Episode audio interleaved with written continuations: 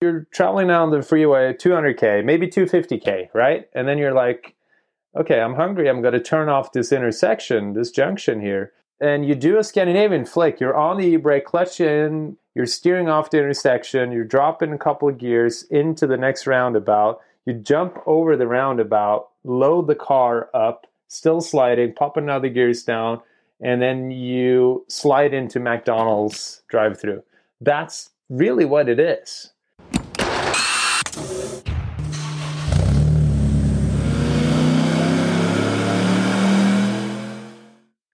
Welcome to the HPA Tuned In podcast. I'm Andre, your host, and in this episode, we've got Fredric Aasbø joining us all the way from his home in Norway. Now, Fredric, if you aren't aware of who he is, he's best known for driving sideways at very high speed. He is the winningest driver in history of Formula D in the US. Now, drifting at a professional level is something that is incredibly difficult to break into. So, we talked to Fredric about his process of how he went from racing carts to racing basically grassroots drifting in Norway or in uh, Europe in general, and then making that bold move to the US. And it's really easy to look at someone with the success of Fredric and uh, think that they basically got everything handed to them on a platter. And as we go through this interview, you're going to find that's simply not the case. Fredric has worked incredibly hard, and no doubt he's also incredibly talented, but it's that combination of talent and hard work that has got him the success that he's seen to date.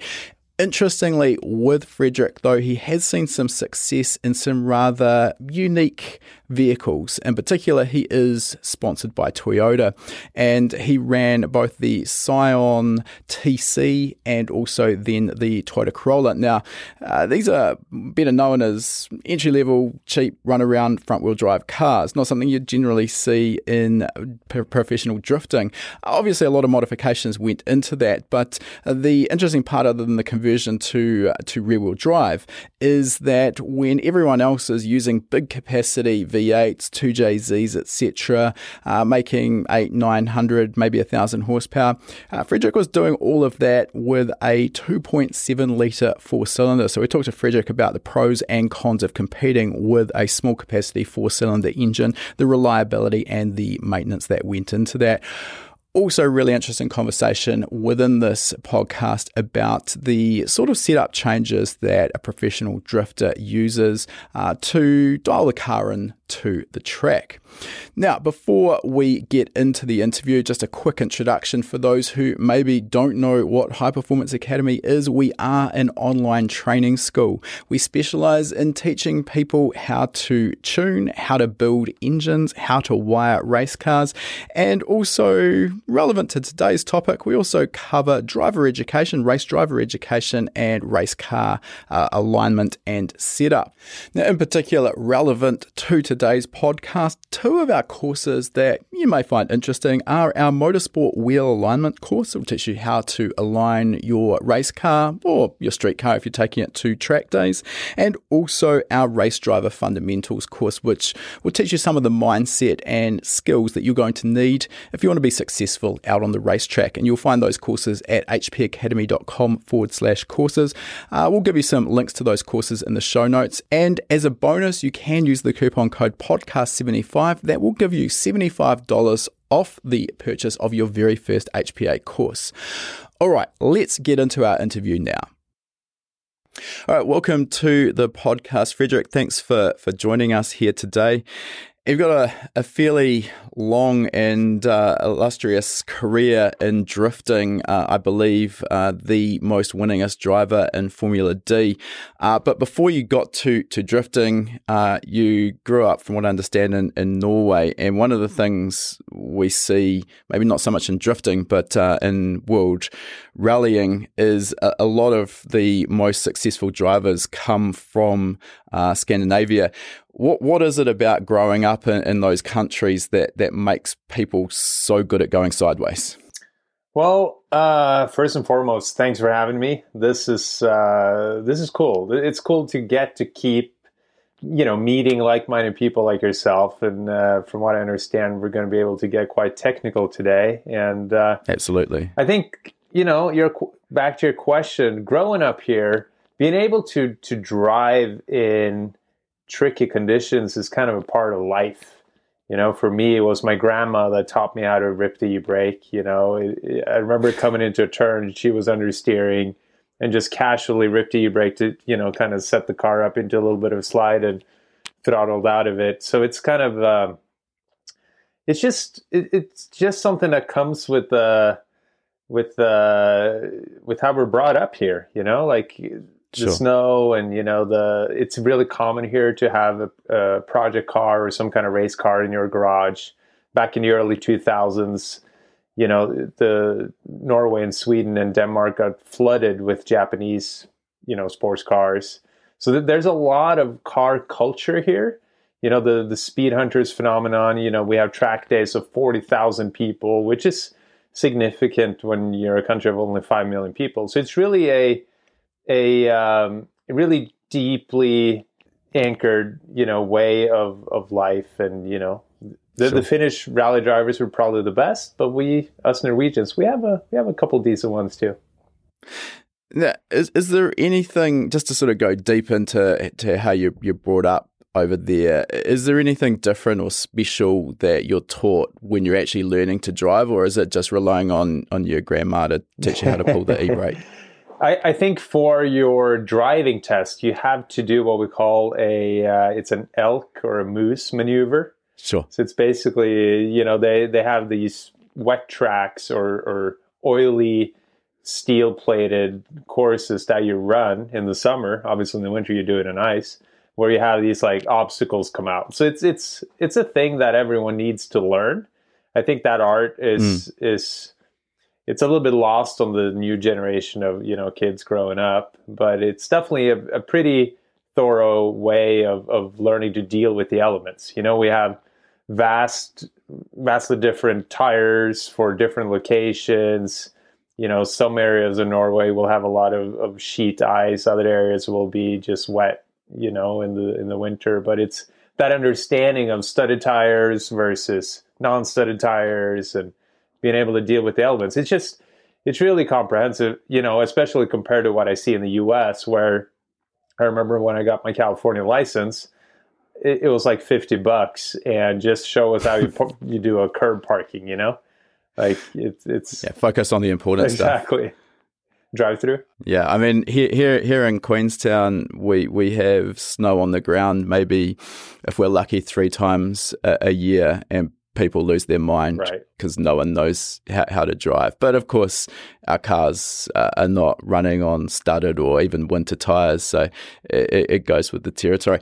All right, so l- let's talk a little bit about your progress from uh, ripping the e-brake with grandma to to actually getting involved in, in drifting. I understand uh, rallycross ran in your, your family, so so motorsport was was not sort of uh, anything particularly new to you. Yeah, so my dad was into grassroots rally and rallycross, and he, he was a typical example of of a guy that had the drive and the ambition, but he had two kids and, and a wife to feed and didn't have the time or really the funding to do it. Um, and you know, growing up, I didn't see my dad a lot because he was working all the time.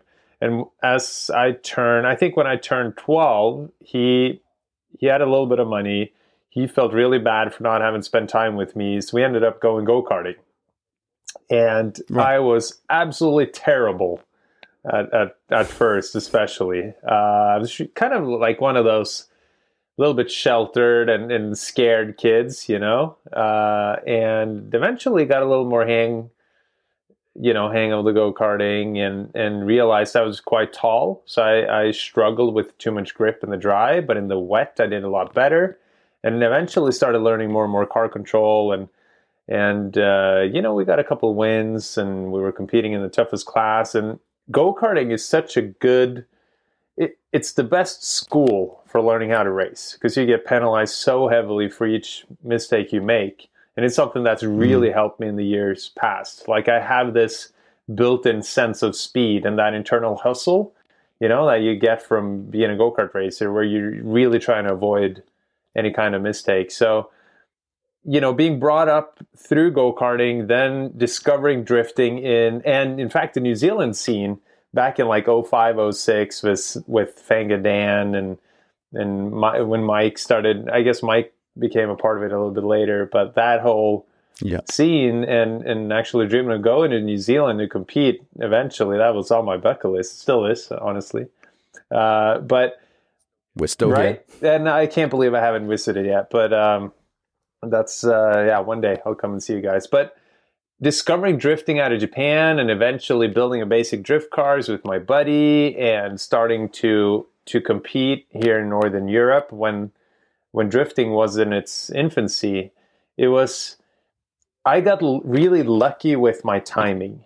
You know, coming off of the the go kart stint and now being able to get into drifting to and, and spend my scholarship for school, and that was enough to basically build a basic car that would hang in that championship. It was all the timing was great, uh, and I was able to kind of grow with the sport here. And then that, coupled with some bigger ambitions, was what led me to the rest of the career. All right, so just talk a, a, bit about that that timing. I've got a sense of maybe where you're going with this. Obviously, drifting has exploded over the last decade or two uh, worldwide. Mm. But uh, what what was it specifically when you, you talk about timing that, that was so critical? So that in that time frame, so from like 2003 through maybe 2008, uh, drifting came in to Norway and and Europe, mm. and uh, there were no dedicated cars. There were you know very you know basic understanding of what drifting was. And my first car was an E30 uh, with an S50 engine, like 250, 280 horsepower. Um, and, you know, we were running pretty shitty tires, frankly. And, you know, it was just trying to get a grip on what was going on. And it yep. was, a, it was a time for, uh, how to put it? Like I, I never had the, the car, I never had the card that would look good on paper. I never had really competitive car, but I had quite a bit of racecraft from my go karting days, and I was able to mm-hmm. utilize that and kind of turn myself into this underdog, and having the judges maybe sway a decision in my direction because I realized what they were looking for. Does that make sense? Like, um, it's always easy to go with the underdog, and I kind of play that card to my advantage. Eventually, got some sponsors and built a, a Supra back in 2008. But during all of this, you could you could you could build a car for like ten thousand dollars and be quite competitive, and those days are long gone. Yeah, so that that was kind of the the sense of what I, what I was expecting. You're going to say, uh, you know, we saw the same here in New Zealand when when drifting first sort of really started to become popular, uh, you, know, you, you could probably be reasonably competitive with a relatively low budget car, whereas the, those days have gone now. If you, you want to compete just about in any worldwide series at the top end, uh, I'd guess if you weren't prepared to drop 100k on a car or more, uh, you might as well might as well not bother. Uh, the other aspect you, you said your racecraft that you you sort of learned in karting what what specifically was it about um, the the karting experience that that you translated across to, to drifting? Obviously, it's it's a different type of competition, but um, you know you, you, you're door to door as well. Mm. I want to say the the most important thing is uh, is to be analytical, and uh, you know in in go karting, obviously, it's the only thing that matters is the stopwatch, right? nothing else really matters. Whereas drifting came in and it was seemingly, you know, a way of expressing yourself and having these different cars and the diversity with drivers and, you know, drifting came in and was so many different things to so many different people and it still is today right from the lifestyle part of it mm. to the all-out com- competitive side of it so i was able to go into competition and look at it from a racer's point of view where a lot of guys would come in and and and burn tires or whatever was fun. I would come in and see why did we lose a battle and why did we win a battle and and that way I was able to excel from a competitive point of view. I mean, again, my cars look look like trash and and in many ways they were, but but having that coming from motorsports like that, it, it was such a head start, you know, against some of these other guys.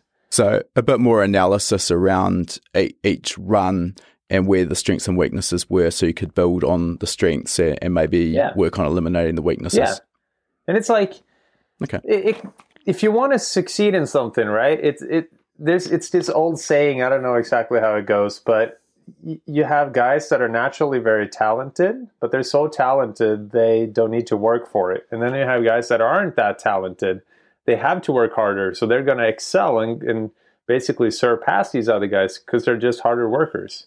And I feel like it's yeah, there's something there.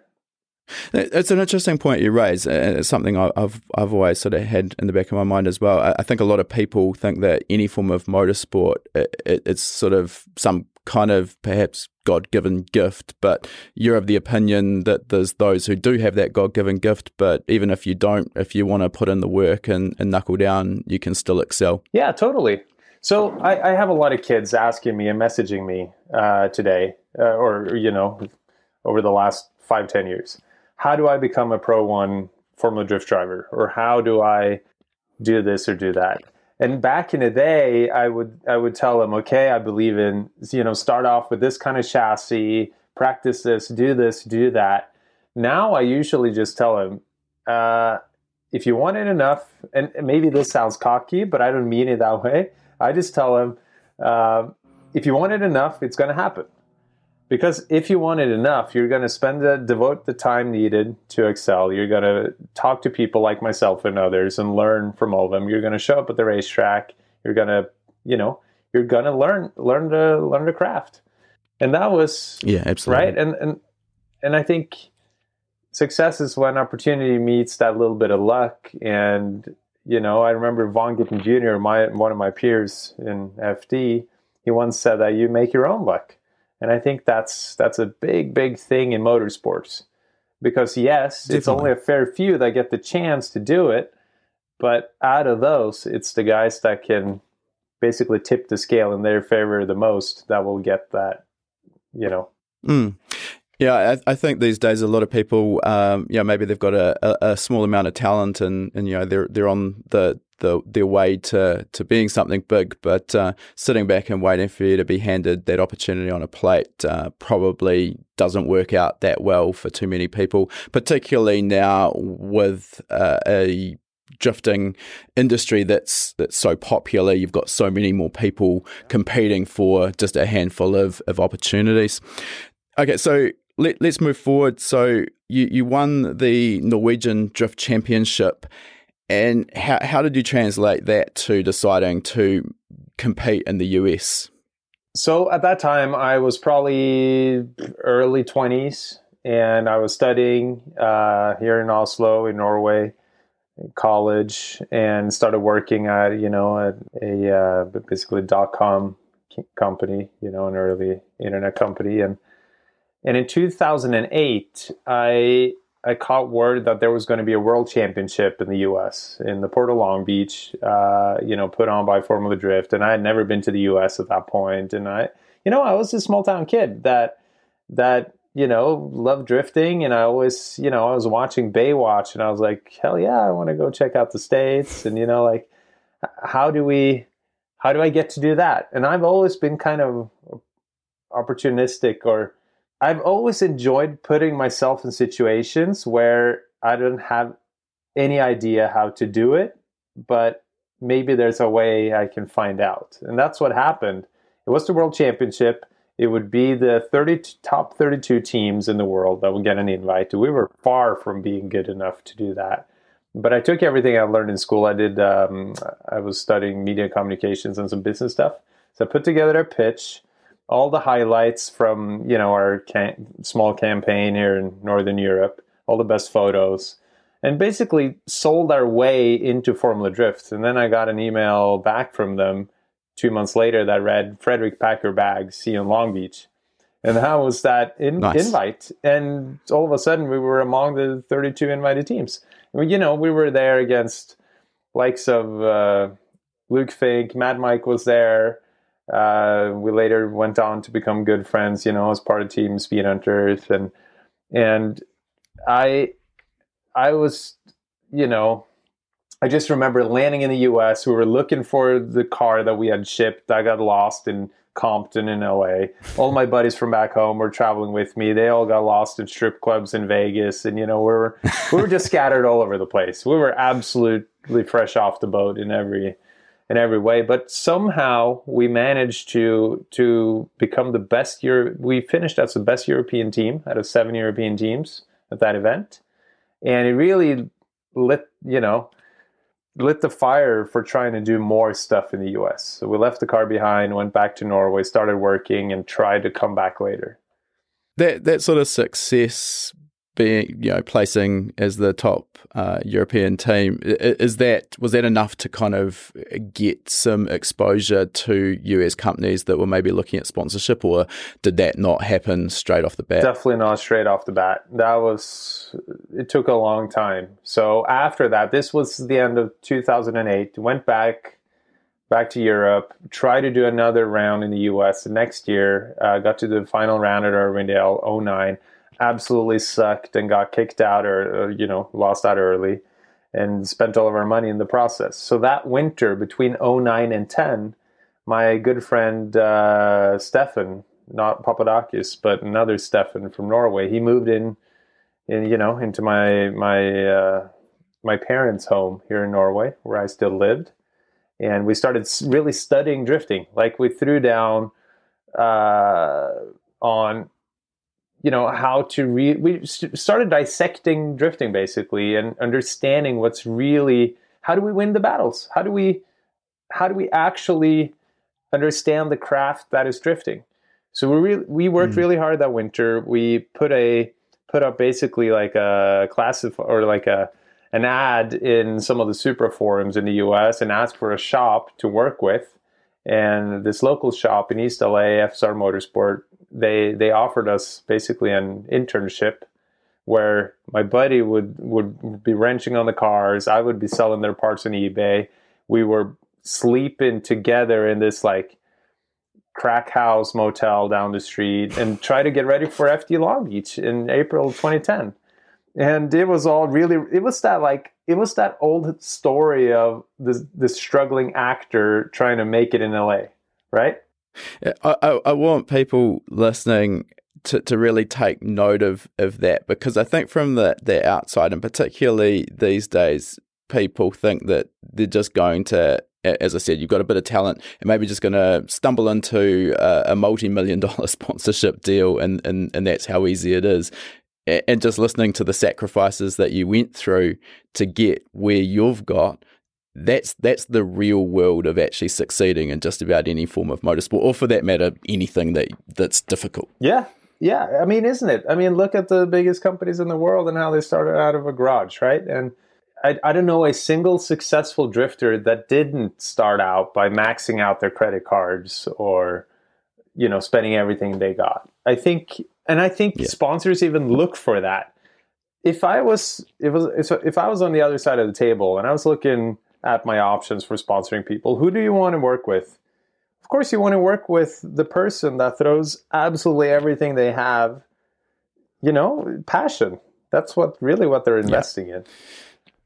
Yeah, I think that the, the work ethic is so critical as opposed to you know a, a, lot of people these days there's a, a lot of entitlement thinking that they deserve such and such and, and no one really deserves anything right. it, it's, it's as you say it, it's what you make of it yeah all right, so so let's fast forward the uh, the journey a, a little bit. Um, actually, if we, we jump maybe more towards a, a bit of the modern day stuff, and uh, back in I think it's 2016, uh, you won Formula D 15 using a little four cylinder. Yep. 15, yep. sorry, uh, with a, a little four cylinder engine, which at at that time uh, was probably relatively unheard of. You're, you're competing against uh, much bigger capacity engines, six cylinders, V8s, turbos, and, and, you're doing all of that with, with a small capacity four cylinder engine.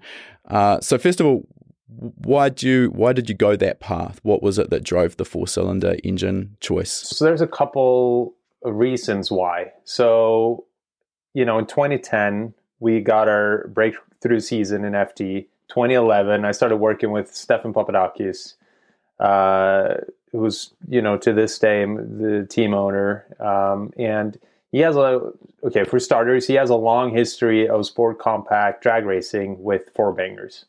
Hondas, you know, they yep. were really pushing the bar with those four cylinder Hondas back in like their early 2000s and even before that. So he has a natural hang or natural interest in going against the stream and doing doing stuff differently. And as you know, in, in the words of Steph, he would say that it's a lot easier to see, succeed at something when no one else is doing it, right? Uh, and at the same time, there's a lot of new tech out there that he loves, and making a four cylinder, uh, you know, a 2.7 four cylinder work in a field or an ocean of, of seven liter V8s is it's tricky, but at the same time, form, what's so cool about drifting, or one of the things that, that are so cool is there's no limitations on motors. So you can use whatever fuel, you can use whatever uh, technology you want to use. So and and the grip levels are still limited. So the mm. equalizer for all these different cars is really the tires more so than the power plants. So with sure. that said, it's relatively easy to make these different motors work. Um, so you have this on one side, and on the other side, we have the manufacturers, the car manufacturers like Toyota, that are that need they need to push the more basic cars because that's their bread and butter. That's the cars that they're actually selling, and that's where marketing budgets are associated with those cars. So it's yep. partly a marketing exercise for Toyota or Scion at the time to push these uh, more basic cars, meeting the interest and the the tech prowess of the teams in order to make that happen. So that's really where I feel like that that title in 2015 was it was a double-sided win because one, we won the championship, which we all want to do, and number two, we won it in a in a car that where we did a real marketing effort for Toyota, which makes it taste a lot better. It tastes better than and, and, and I don't mean this in the wrong way, but it tastes better than spending you know, family money or uh, robbing the bank. You know what I mean? yeah. Okay, so on on that corporate sponsorship side, swapping in a seven liter GM LS just obviously wasn't going to fly. Right. But you've you've mentioned their power levels, and, and I mean I'm I'm not hundred percent sure where you were with that engine. I mean we hear numbers thrown around seven, eight hundred horsepower, nine hundred, a thousand horsepower, and and while like I, I, I, was a big fan of um, Stephan Papadakis back in the day. He, I sort of followed his uh, his drag racing, and that's what got me personally uh, interested in drag racing as well. So cool. he, he's a very smart guy. Uh, I, I, love watching his his uh, YouTube engine videos, and uh, if anyone can do it, uh, Stephan certainly can. But uh, what I'd say is probably making power from a relatively small capacity engine, 2.7 still, it's a it's a big four cylinder, yeah. but still compared to seven liters, you've got that deficit. Uh, and t- turbochargers kind of are the the equalizer in terms of that replacement for displacement.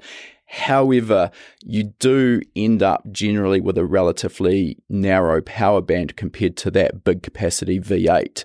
You, are going to be probably lacking bottom end, although uh, you, know, you can add nitrous to the mix as well. So the, there's solutions to a lot of these problems, but is it fair to say you ended up with a narrower power band compared to the to the V8s and did you have to drive the the car differently to extract the performance out of it?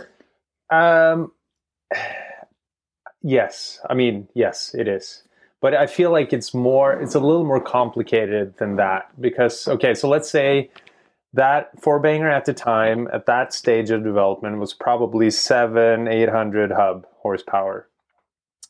I want to say yeah. we had about for 4500 rpm of usable power band so call it 9 or 85 to 4 you know 4 to 8500 mm-hmm. rpm whereas a an na high strung na uh, v8 also has a quite limited power band right Sure. Whereas if you start, you know, supercharging or, or turbocharging, obviously you broaden that up, and now you introduce other issues like weight, front weight bias, blah blah blah. So there's a lot of different ways to skin a cat. There's a lot of different ways to be successful in drift with these different power plants, and usually you can drive around some of these limitations. Um, but for sure, we definitely had a, a narrower power band than we wanted. Uh, that power plant is still in use in Formula Drift today with uh, Ryan Turk in the Corolla. Uh, whereas yep. we've moved on to the B58 motor, the three liter um, GR Supra, you know, the BMW Toyota partnership. Um, and we're still running a limited uh, limited displacement. We're at like 3.16 or 3.2 at this point, but we we're constantly working towards broadening the power band. And we like to think we don't necessarily need uh, power everywhere, but we need RPM so we can stretch out these sections w- without having to shift. There's a lot of different, you know, uh, technical aspects to this. Gearing is very critical. Uh, we've become more and more proficient with gearing each transmission gear individually per corner. Um, we I basically forced Steph to purchase the whole G-force catalog of, of transmission gears in addition to the quick change gears. So we there's a lot of Excel spreadsheets, you know, uh, that we work through uh, for both suspension and car setup and motor setup in order to work around these uh, limitations like sure. the power band is.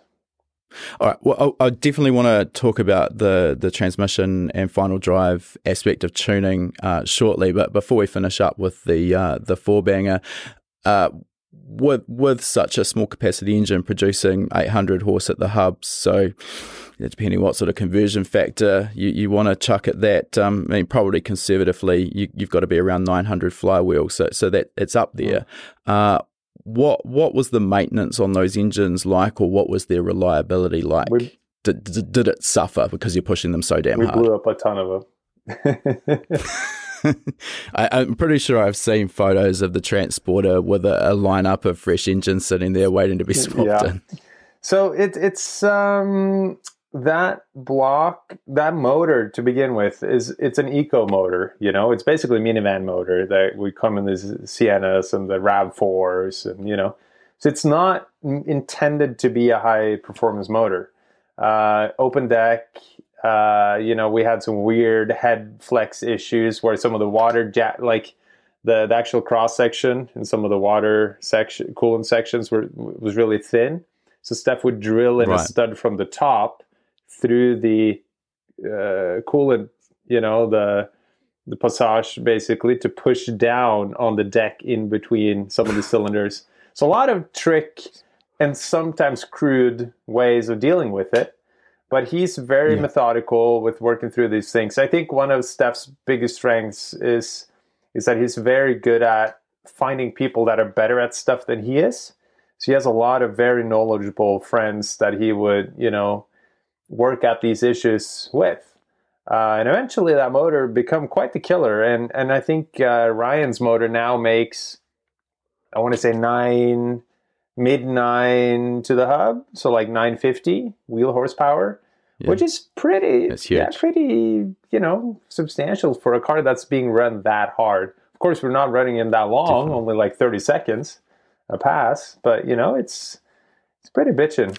Having said that, normally those sort of power levels from four cylinder engines are, are, sort of seen from drag engines, which only run for you know six, seven, eight seconds under full load. So thirty seconds is still, relatively speaking, an eternity.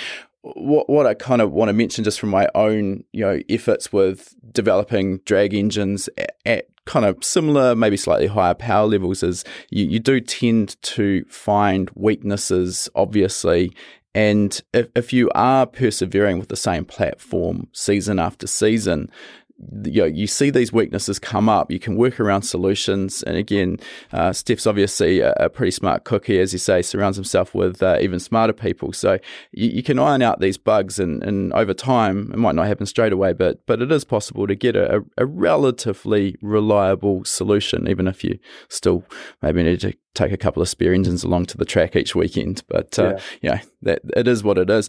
Uh, now, one one of the things though it, it, I'm interested is the advantages as you see it in the small capacity engine. I'm assuming even when you hang a turbocharger off the side of it, there's got to be a weight advantage, and that's sitting right over the, the front axle line. So, yeah, how, how does that transpire compared to like a seven liter V8, maybe with a supercharger on it? I don't I don't have the actual weight numbers uh, here, but uh, the the four banger is quite light, and even with the manifold and the turbo, it's lighter than the lightest LS setups. And for that particular, yeah. you know, for the for the Corollas and the Scion TCs, the the firewall to front axle distance is quite short. So basically, I want to say for for a V8 or a four banger, probably 70% of the motor would be in front of the axle. So that's a big, big advantage for sure. sure. Uh, but that's you know for a more call, call, it a more normal car like the GR Supra, that's less of an issue. Um, and so it, it's more. And you know, you can also argue whether that front weight bias is really an issue or not because um, we we generate a lot of the grip these days with with uh, mechanical mechanical ways. So we can probably get by and, with a little more front weight bias. But at the end of the day, yeah, okay. I don't think that Corolla setup is the ideal perfect car overall. Uh, there's some good benefits to the rear trailing arm setup and stuff like that, but we're starting to see now in drifting that we're moving towards traditional strong race car chassis setups, right? With maybe Makes double sense. A arm front front end, you know, more of the Corvette looking cars or the GR Supra with the with the really low center of gravity. Uh, so more and more of that stuff is becoming uh, prevalent. That, that, segues quite nicely into to the next question I had, which is around th- those chassis. So obviously, you've mentioned you've got the sponsorship deal with Scion, and then you know, obviously that trans- translated over to Toyota. So you started with the Scion TC, then the Toyota Corolla. Uh, we're talking about basically a, an entry level Econobox daily driver front wheel drive chassis that uh, on paper it looks like it's about as wide as it is long and uh, for me as a as a non-drifter that doesn't look like the ideal solution for a, a drift chassis. If you had a clean sheet of paper and you are just picking the best of the best mm. what what challenges does that give you? I mean obviously you have to convert the, the chassis for a start from front wheel drive to, to rear wheel drive. But um you know particularly the wheelbase to track is, is that a problem or am i kind of over analyzing that? So the corolla is actually has a quite long wheelbase. Uh, okay. So the current Corolla that Ryan's in and that, that I was in in 2018 is a 105 inch wheelbase, whereas the GR Supra is like 95. So, so oh, okay. You, wow. Deceptive. Yeah, right. So I think what it is is you see a hatchback and you think it's a you think it's a small car, but as you know, every generation of car will grow except the GR Supra, which actually shrunk. Uh, you know, so it's it's like you said, it's very deceptive, and you'll see it when the two cars are lined up at the start. Like the Mustang and the Corolla lined up together makes the Corolla look big when you actually see them. Right. So wheel. Yeah, okay. So okay. So wheelbase is uh, important, and it looks to be kind of like an ideal sweet spot of mid 100 inch like 105 is probably quite ideal all round um, some other benefits to the Corolla is that rear rear trailing arm setup, which makes it you basically adjust uh, squat and anti-squat with ride height. It has some good corner exit properties that seem to work well in drift. It's relatively easy to set up and a lot of front wheel drive cars will have these weird torsion torsion style rear axles, right? Luckily, yeah. that generation of, of uh, the Corolla doesn't. So it actually has a rear suspension that, that lends itself nicely to drift. The downside, the biggest downside is Uh, well, there's a couple. Is uh, firewall to front axle clear- clearance for weight bias. That's that's one. But the biggest one is probably center of gravity. So what we started seeing with the Corolla is that we would, no matter what we did, we would start wearing the outside tire more. It was hard to really um, run the car soft and at the same time prevent roll. Uh, mm. You you start running into these issues where you just can't you just can't compare to a, a GT86 or a, a Corvette or the GR Supra. Now it's interesting you, you just mentioned the GT86 that uh, ZN6 chassis was obviously available when you were competing in the Scion TC and the Toyota Corolla. Mm-hmm. So, I mean, on paper, just from a layman's perspective, I look at the uh, GT86 and I look at the work involved in converting a front wheel drive Corolla to a competitive drift car, and I'm thinking, surely the GT86 just makes more sense all round. Mm. Yeah. Is that just driven by Toyota's marketing campaign? They they wanted to put uh, put money behind the Corolla slash TC, or is there something else I'm not aware of there? That, I think that's it. That's really it. And of course, there are there are many, you know, opinions and meetings and discussions and and and strategies and and ways of thinking about this. But if you really break down the Toyota team, even today in FD, you have if you start with the drivers, you have uh, Ken Gushi, who's a Japanese American OG drifter. You have Ryan Turk, hailing from the mm. east coast of the U.S., white boy. You have myself, who's this kind of weird, um, uh, you know, European dude, and we have Jonathan Castro from the Dominican Republic. So it's a very diverse team of drivers, right? And if you Definitely. right, and it and the same goes for the cars. I mean, if I was the chief, chief executive at Toyota, I, I think it'd be really cool to have all these different cars in the in the sport and kind of have them bounce off of each other and take on different opponents. And so I think it's it add if drifting was about diversity when it started coming around, I think Toyota's just added to that by having these different cars be in the show. And yeah, and, and that way they can they have a lot more freedom to to market these different cars, and there, there's a there's a bigger story there, right? At the end of the day, I think mm. the function that motorsports play for manufacturers is that story, and I think they've done a good job of dealing with that by having these different cars in the sport. I mean, obviously, the the young guys and girls watching, uh, you know, may, maybe initially don't have budget for a, a brand new Supra uh, but as you say, the, the the Corolla maybe looks like a more affordable option. I, am assuming most of them are probably smart enough to know that uh, off the showroom floor, they're probably not going to make the ideal drift car. But still, you've got the uh, the look and feel of what they're seeing in, in FD. So yeah, I, I, I can get that from uh, from Toyota's perspective. Maybe you're right; it, it does make a, a, a lot of sense. Now, we've talked a little bit so far uh, about power levels. I just want to dive into that a, little bit more. You know, drifting really hails back from from Japan many many decades ago, and when drifting was was sort of not maybe as popular around the rest of the world over over in Japan, you were seeing power levels of maybe 350, 450 horsepower, and, and probably not maybe too much more than that. Uh, these days, you know, power levels of eight, 900, 1,000 horsepower are, are, are, more the norm. And uh, I, I don't think you'd probably see too many naturally aspirated AE86s competing with the best of the best these days, which is, in my opinion, a, a hell of a shame. Actually, right. I love those cars, but you know, what what's driven the power levels to get where they are. What's changed in drifting where decades ago 400 horsepower was plenty and, and now that wouldn't even have you, uh, you know, anywhere near uh, being competitive?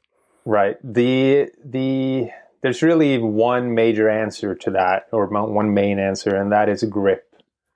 Um, you know, it's a judged sport, meaning that there's not really a stopwatch but there is a visual speed, meaning how well, by how much can you gap the chase car, or as a chase car, how well can you keep up with the lead car?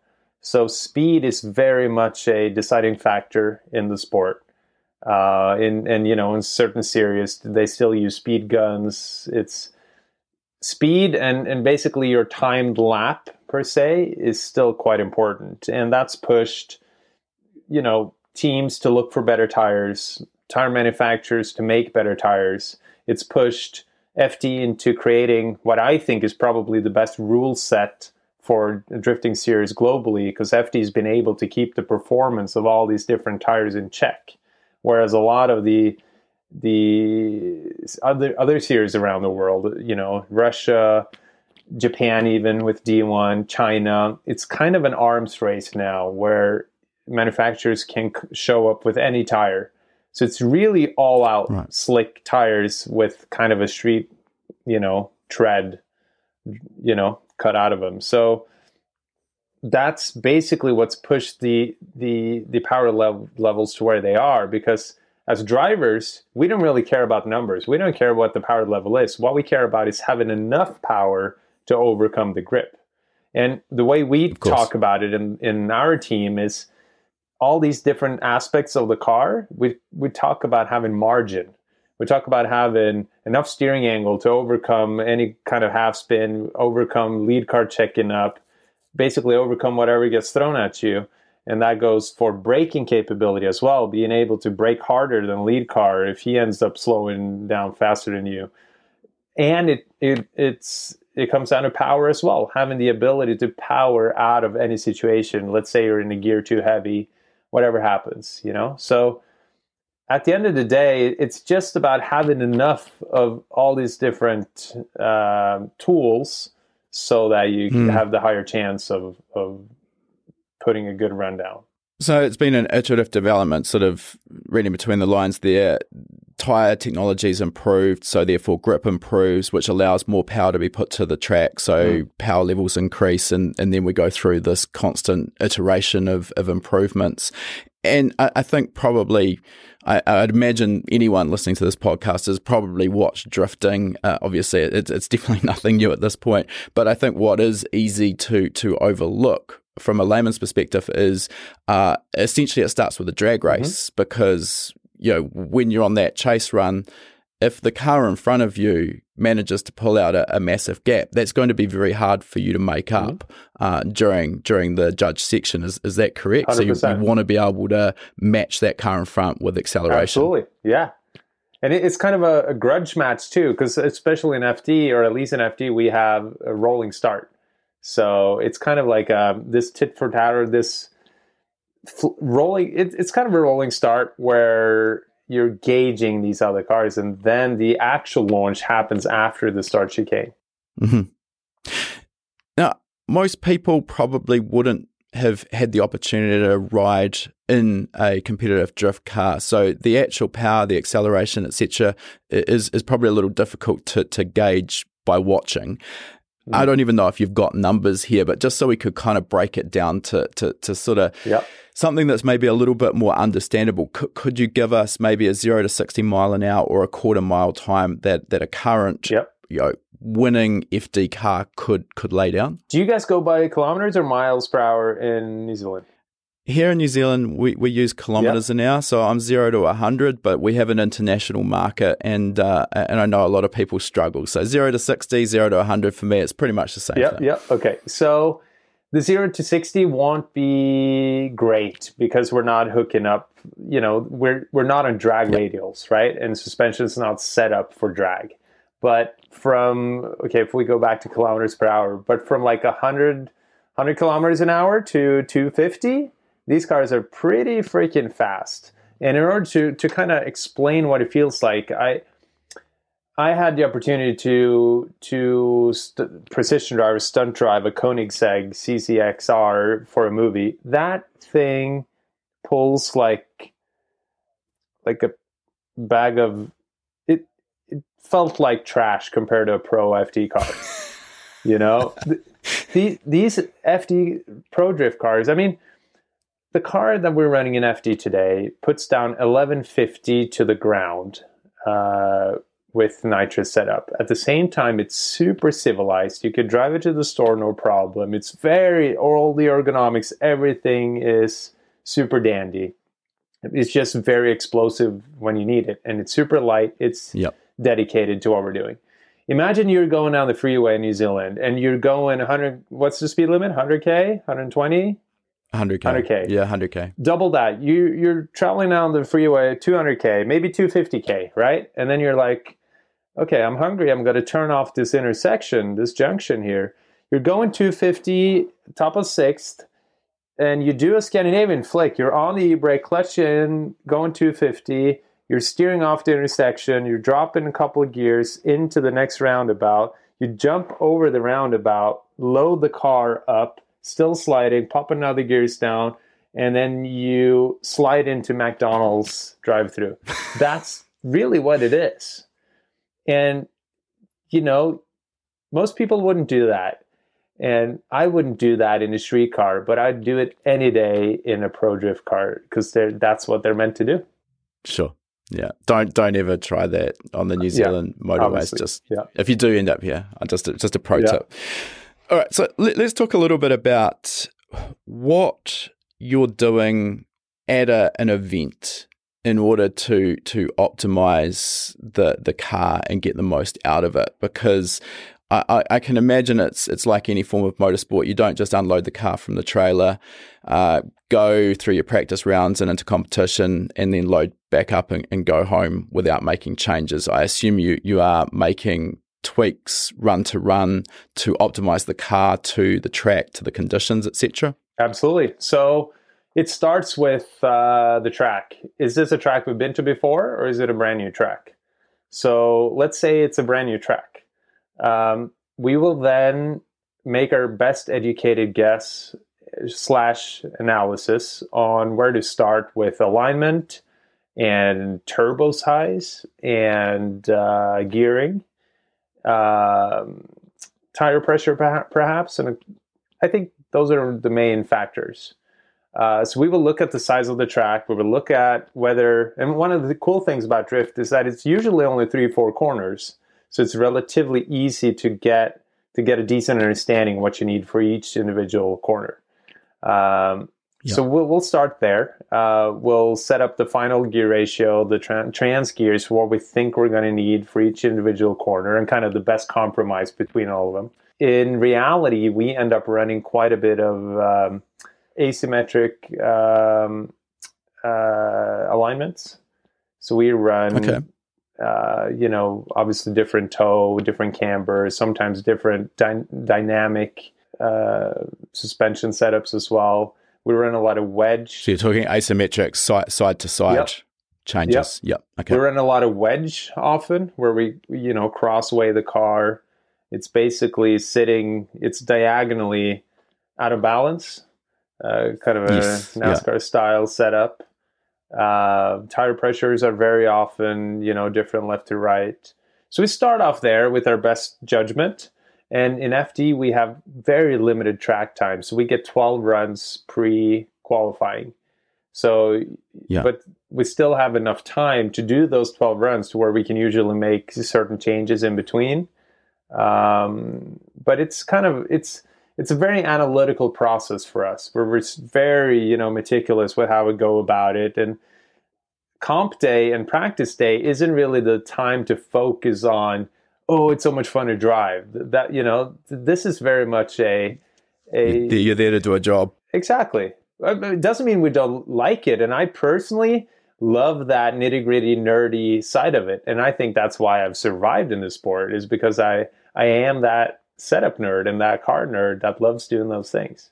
Now, you've just you've just mentioned a bunch of terms there. I kind of want to go back and, and, unpack a few of them. And that that one that you mentioned, wedge. I just want to dive into that a little bit because probably uh, some of the listeners might not understand that. So, uh, one of the tools we have at our disposal, regardless if we're setting up a, a, a road race car or, or a, a, drift car, is corner weighting the car. And at least uh, from my perspective, for road race applications, most often what we're trying to do is get our cross weights to be 50 50, which means if we add up the weight on the front right corner and the left rear corner, the total of that, uh, ideally we want to be 50% of the overall weight of the car. And the reason we do that is because if we get that cross weight to be 50 50, the car should, all things being equal, handle and feel the same in a left hand corner compared to a right hand corner.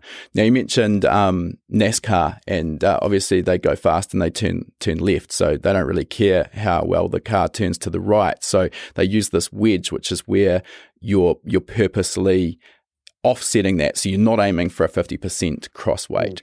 Mm. You mentioned you, you're doing the same or similar in, in the drift cars. So Am I right in saying this is to suit a, a, track or a layout that's predominantly maybe more right hand corners than left hand, or vice versa? It is. Yes, you're right in assuming that, and at the same time, it's it's it's often more skewed too, where we're on a let's say a banked oval, where the the main or the the first corner is up on the high, you know, the outer bank, mm-hmm. and then we go into the infield, which is off camber and then we're into the second bank, which has a little bit of camber, right? So what we're really doing is taking away mechanical grip on that big bank to where the car can often feel too tight. You can feel like you have too much grip and you get it back where you need it the most, right? And then yep. we take a little more grip back out of the car in that next left-hander. So what it really is is removing grip, either front or rear grip in going left and adding it going right or vice versa. And you know, going back to what you said about crossweighing the car to where it's even or balanced, I, I'm a firm believer that a lot of that is is our OCD kicking in, right? I I think even even if you're road racing, most usually usually the corner is a lap, right? Meaning that there's usually more corners going left than there is going right. So I think there are a lot of benefits even to the club racer or nov- you know, novice with playing around with these different setups. 100%. Uh, and maybe there's one really tricky corner on that road race course where you could you could really benefit from taking away some push, you know? So so I think there's I think mm. a lot of people even coming up through the ranks are, are listening too much to what what's right per the book as opposed to trying these different setups for themselves and learning from it. Yeah, I, I, I, agree. I think it's really important to to actually dedicate some time to making specific changes and then actually going out and, and, and getting a sense from the driver's seat. Well, what did that feel yep. like? What did it actually do as opposed to what the textbook says it should yep. do?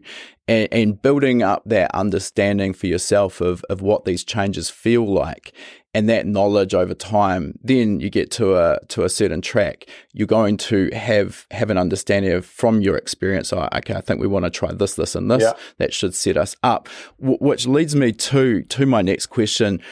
With limited track time and such a vast array of, of potential adjustability in the suspension of your cars, what are you using to help guide you with what change to make from from one session to another? Have you got data analysis techniques that you're using, or is it seat of the pants and experience primarily? So, both. Obviously, this is where experience comes into play, right? Like, I've been lucky enough to now travel the world and tr- drive tons of different cars and, you know, in, yeah, in different series. And so, all of that experience plays into this. At the same time, uh, we're using data and more and more of it. You know, we're we've run a special sensor in the car uh, this year where we're not just logging yaw and, and GPS and G's, but we're also logging what do you call the that direction? Is that the Z axis? Vertical, uh, yeah, uh, heave, heave, yeah, vertical axis, Z axis. Yep. yep. So we're playing around with all these different things and we end up using a lot of video for analysis as well because it's judged. Obviously, the more you can see what's going on, you know, the only thing that really matters to us is what the judges see. So that's why we try and mm. really study and, and, and look at video from the ang- from the judge's angle.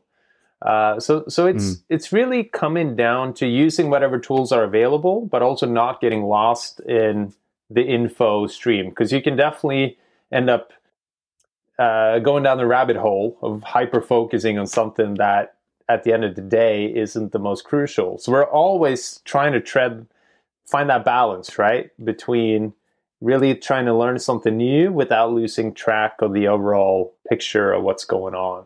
Yeah, yeah, fair. All right, so you've, you've mentioned gearing and the the final drives and and how how you're making changes to those. Mm. Now, obviously the Winters quick change rear end is has been sort of a staple for for any pro drift car for for a fair while now so that allows you to change your overall gearing up and down to suit whether the track is high speed low speed whatever so you can keep the the engine in the power band uh, changing individual ratios in the in the transmission is sort of taking that to another level. So, what what are you trying to do there? Are you trying to sort of gear everything so that you are just within a specific power band? How many gear changes are you trying to to make? You know, talk us through the the thought process there. Yeah. So there's a couple things that we are trying to achieve. One is shifting uh, the least amount of times possible. Uh, yep. And you know, my again, my good friend Mad Mike, he it's so cool seeing Mike drive because he's such a different school than I am, way more flamboyant. And it's almost like Mike wants to shift as many times as possible. And it's freaking awesome, right? And, yeah. and, and I love that about him. But at the same time, it's, it's opening a can of worms every time you shift, right? So, so it's, it's, again, it, it's cool to see how drifting can be so di- so many different things, and you can do it so many different ways. But for us, it's about limiting the, the, the amount of times we have to shift. Number two is conserving tires because we want to make sure mm. we we it's a fine balance between uh, making the run look exciting and at the same time saving tire and therefore grip, uh, reducing the the the pr- pressure growth and and you know uh, of the tires. So it's it's that balance, and at the same time, and probably perhaps some of the most important is finding, being able to get the best uh, feeding in the power on corner exit, so we can get the best drive out of the corners that we can possibly do. Uh, especially mm-hmm. you know in the, in the wet or if it's uh, a really slippery corner, we will really try and modulate and feed in the throttle and half slip the clutch to get the drive out of these corners. And the lighter the gear you can run there, the better it is. But then you run the risk of revving out too early to where you barely barely make it before the next corner without you know straightening out. So it's that balance between yeah, those three three factors. Okay. Now, and you've mentioned the tire and how the tires have evolved to, to the point you're getting so much more grip these days. You also mentioned you just in passing that you believe FD's got a, a, a really good rule set there. Mm. Is that around, well, particularly you mentioned the tie there, is that around making sure that uh, one manufacturer of tires doesn't have just such a runaway advantage over the others? And and if that's the case, so what are they doing to to sort of equalize uh, the tire performance across all the different brands? Yeah, so I, I think what it starts with is making sure that we have a multitude of different manu- tire manufacturers that wants to be involved and have the ability mm. to be involved and by being involved can support the different teams. So in FD today, the tire manufacturers are probably the biggest monetary contributors to the teams, which is awesome, right? So now if you compare that to these lawless uh, series where it's essentially one or two tires you have to be on in order to win. Mm. And now people that are sponsored by other tires even are buying these other tires, you know, under the table and running them in competition. So kind of under not doing what FD is doing kind of undermines the whole uh, viable business aspect of the series. I think. Yeah. Um, so it's yeah, it's sure. that, and at the same time, limiting the grip a little bit will make clutches, transmissions, drivetrains, motors last hell of a lot longer. And you know, in D1 now, you, you're seeing a lot of photos of snapped input shafts and axles, and it's a race to the bottom. I mean, it's amazing. It's the more grip, the more fun it is to drive. I mean, it gets trickier at some point, but it's just chews through parts. Yeah, definitely. Yeah. yeah, yeah. I think that that's no one. No one really wants to go to uh, a track and spend the whole weekend wrenching on the car because you're bussing parts left, right, and centre. So it, it is a challenge, and you get to these power levels and grip levels where you know even the best parts that money can buy, they, they still they still break. So it is yeah. it's a challenge.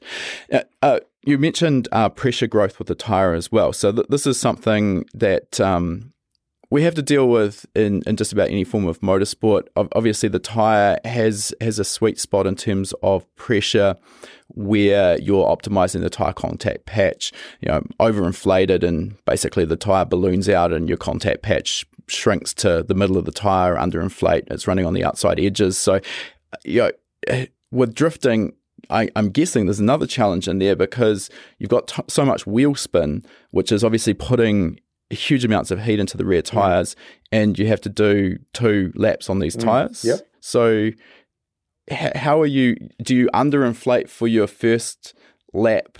So that you're not massively overinflated for the second lap. Where's the compromise come there? How, how are you kind of doing that? Yeah, that always a challenge uh, because obviously with the lower lower tire pressure, you know, depending how low you actually go, you get more grip, obviously, with the lower pressure.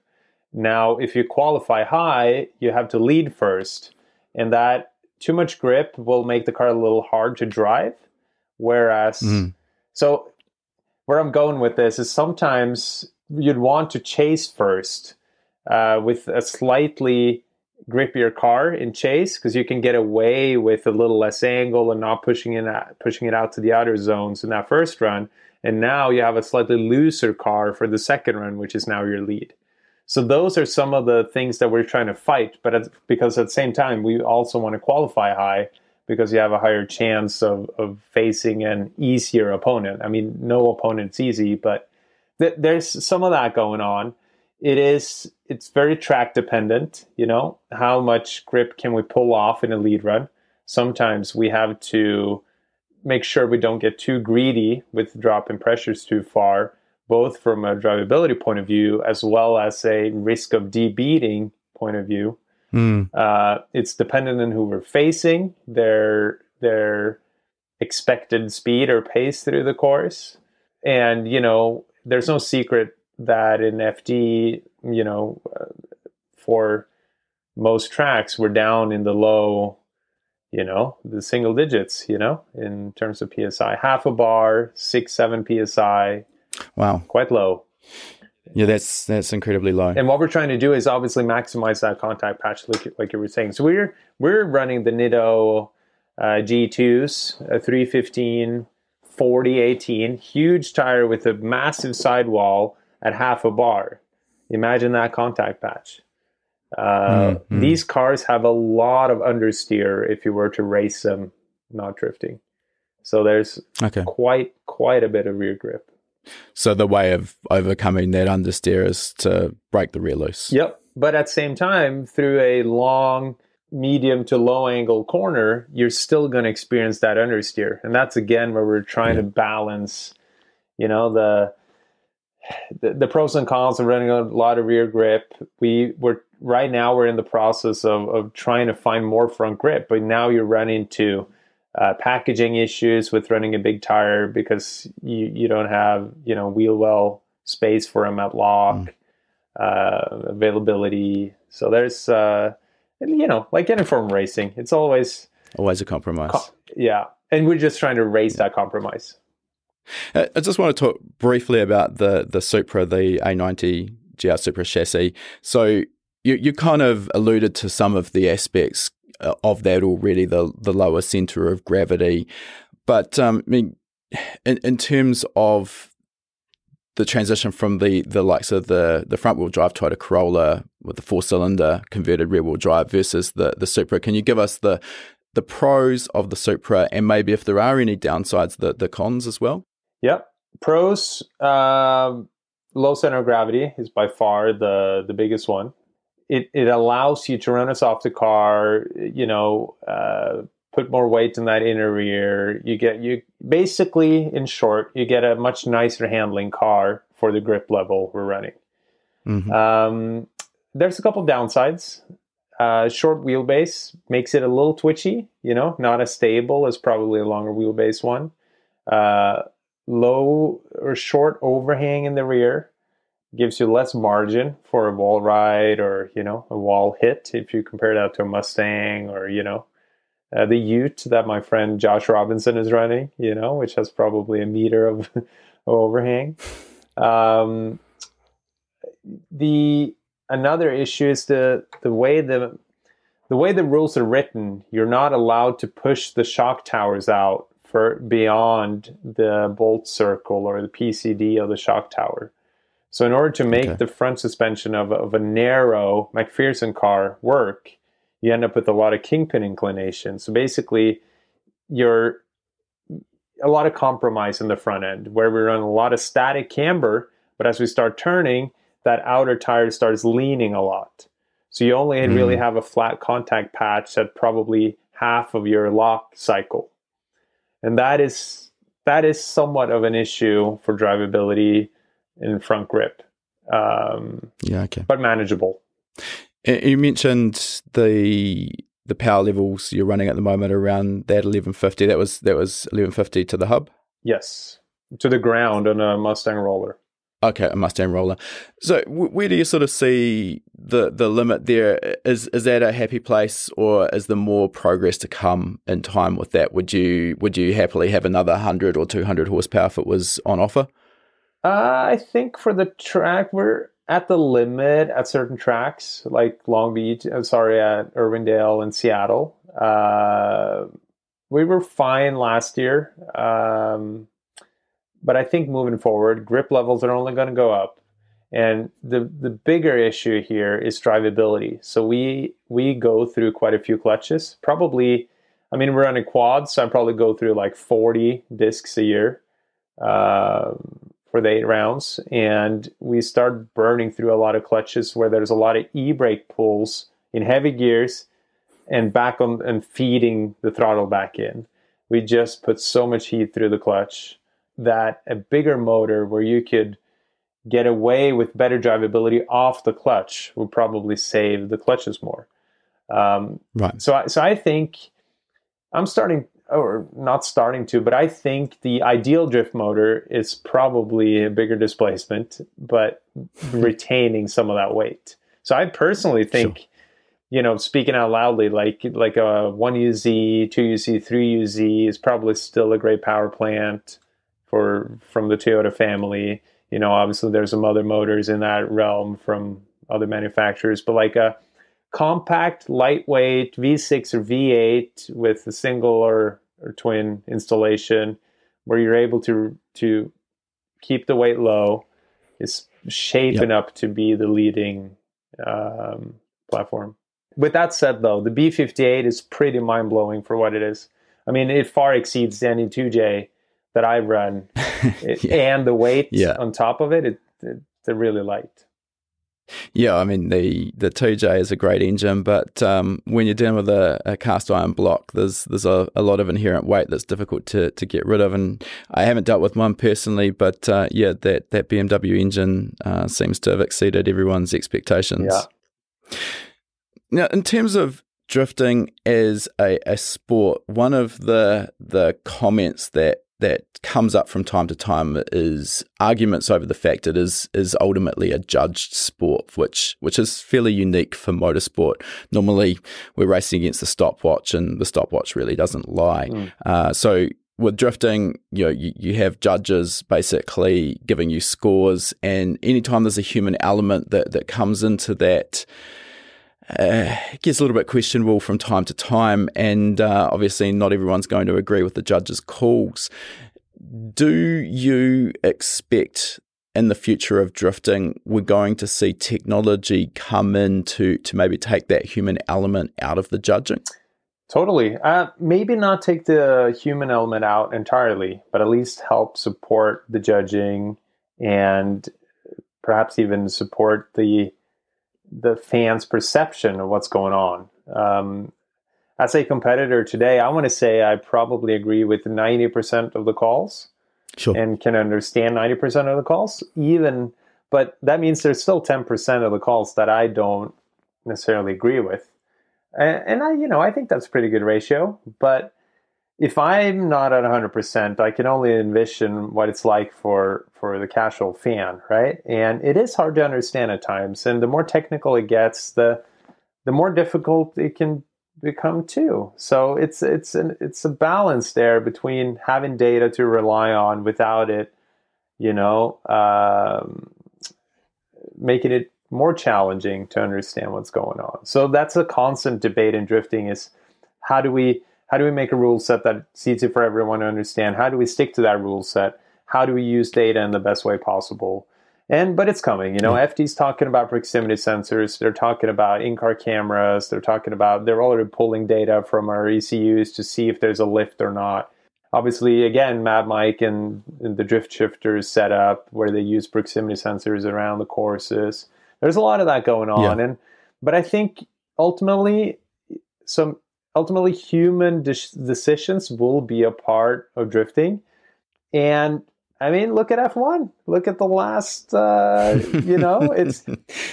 it's a great point. You, you know, so it. yeah, certainly no one could argue human uh, human judgment didn't come into play with uh, Max Verstappen's championship, um, which is unfortunate for him. Sort of yeah. won a championship under a bit of a, a cloud, really. Yeah, but it, but it's yeah, it's always going to be some it, it's the same in soccer, right? You know, it's it's always going to be the powers that be having some kind of uh, effect on what's going on, and I think that's the black art of sports.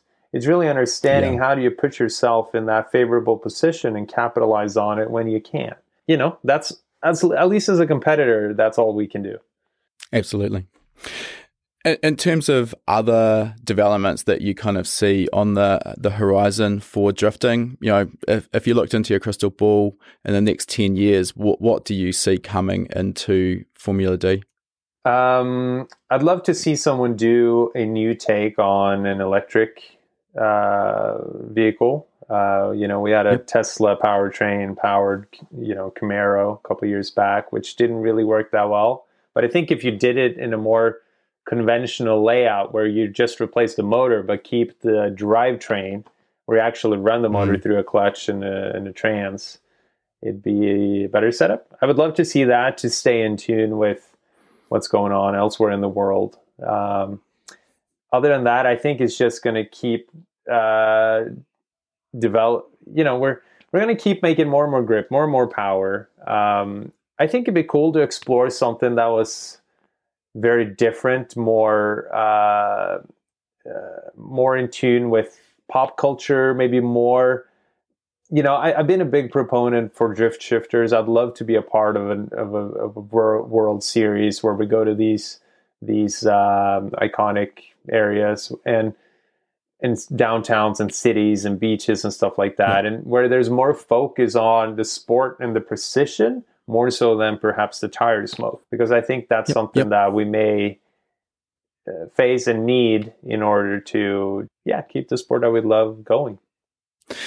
All right, Fredric, uh, we're probably getting a, a, little bit long here. I want to respect your, your time, so we'll, we'll wrap things up. Um, what's next on the radar for you? Uh, you know, winningest driver, I, I think uh, you know, is there a point where enough's enough? Uh, is retirement on the cards, or mm-hmm. are you still as driven and passionate about drifting as you've always been? I am definitely as passionate about it, but in different ways. As I, you know, as I've gone through the ranks, it's it's different things that start attracting me more, and I I still really love the the nerdy nitty gritty uh, moments of a race weekend. But at the same time, I'm you know I'm starting to look around and and maybe one day I could help bring up some other you know aspiring drifter, uh, maybe a girl, some something new. I'd love to be on that side of the table and and and maybe you know providing some help to to the next the next up and coming driver. You know certainly mentorship from uh, someone of of uh, your standing in, in the drift community would uh, would be really powerful. So it'd be exciting to see. Um, on on that same note, really, that the next question, if you were to sort of take all of your experience over your career, package that up, and be able to give some advice to a younger version of yourself, just wanting to get started, maybe following a career as a professional drifter, or for that matter, any form of professional motorsport, uh, what what advice would you give to yourself to fast track that that uh, career? Follow your gut, and and don't tr- don't take what everyone else says for gospel. Um, I think having a, a, strong bullshit filter and really trusting your own analysis and your own way of doing it, I I, mm-hmm. I, I think that's it's something that I've always done, but it's something that I see in hindsight that has really helped me. Doesn't mean you shouldn't listen to other people, but definitely, definitely spend your own time really understanding what's going on and and yeah. uh, you know competitors definitely they will tell you a lot of things but maybe not they won't tell you the core of what's actually winning uh, and you kind of got to go out there and learn that for yourself so just you know yeah. if you're out there and you're an aspiring driver drifter or, or crew member just dive into it and you'll you'll find your way and be out there talk to people and but at the end of the day trust your own gut feeling with whatever you're doing and you'll be just fine. Perfect. All right last question for today Fredric. if uh, people are interested in following you uh, checking out your journey how are they best to do so? Maybe uh, what's that new app? Grindr really? Okay, didn't did not see that one coming. I'm, uh, I'm happily married to my my wife, uh, and uh, so probably not Grindr, at least not officially. But uh, perfect. But uh, Instagram, you know, my name Fredric Aasbø. I'm on Facebook. I, you know, I have a YouTube. Not very good at it. Uh, I'm on TikTok now. But I think Instagram's huh? where the action is. We're ramping up over here for ice drifting, which is probably the most fun I have behind the wheel of a race car. We're in these 200 horsepower basic Supras and Bimmers and ISs and Altezas, and it's amazing. And it's kind of like a spec class where we all run NA straight sixes, but we're all looking for these little cheats here and there. So I'm just rebuilding mine with my buddy and a little bit more compression, different tune, some tricks in the spec. You know, it's love it. So the frozen lakes here are now starting to really look good and it's cold enough and ready to go have some fun on the lake. Sounds exciting. All right, Fredric, thanks heaps for your time and uh, really appreciate it and look forward to uh, seeing your endeavors uh, over the next uh, little while. Thanks a lot. Thank you. Thanks for having me. All right, that concludes our interview. And before we sign off, I just wanted to mention for anyone who's been perhaps hiding under a rock and hasn't heard of High Performance Academy before, we are an online training school and we specialize in teaching a range of performance automotive topics, everything from engine tuning and engine building through to wiring, car suspension and wheel alignment, uh, data analysis, and race driver education. Now, remember, you've got that coupon code. You can use podcast75 at the checkout to get 75 $25 off the purchase of your first course. You'll find our full course list at hpacademy.com forward slash courses. Important to mention that when you purchase a course from us, that course is yours for life as well. It never expires. You can rewatch the course as many times as you like, whenever you like. The purchase of a course will also give you three months of access to our gold membership. That gives you access to our private members only forum, which is the perfect place to get answers to your specific questions. You'll also get access to our regular weekly members webinars, which is where we touch on a particular topic in the performance automotive realm. We dive into that topic for about an hour. If you can watch live, you can ask questions and get answers in real time. If the time zones don't work for you, that's fine too. You're going to get access as a gold member to our previous webinar archive. We've got close to 300 hours of existing content in that archive. It is an absolute goldmine. So remember that coupon code podcast75. Check out our course list at hpacademy.com forward slash courses.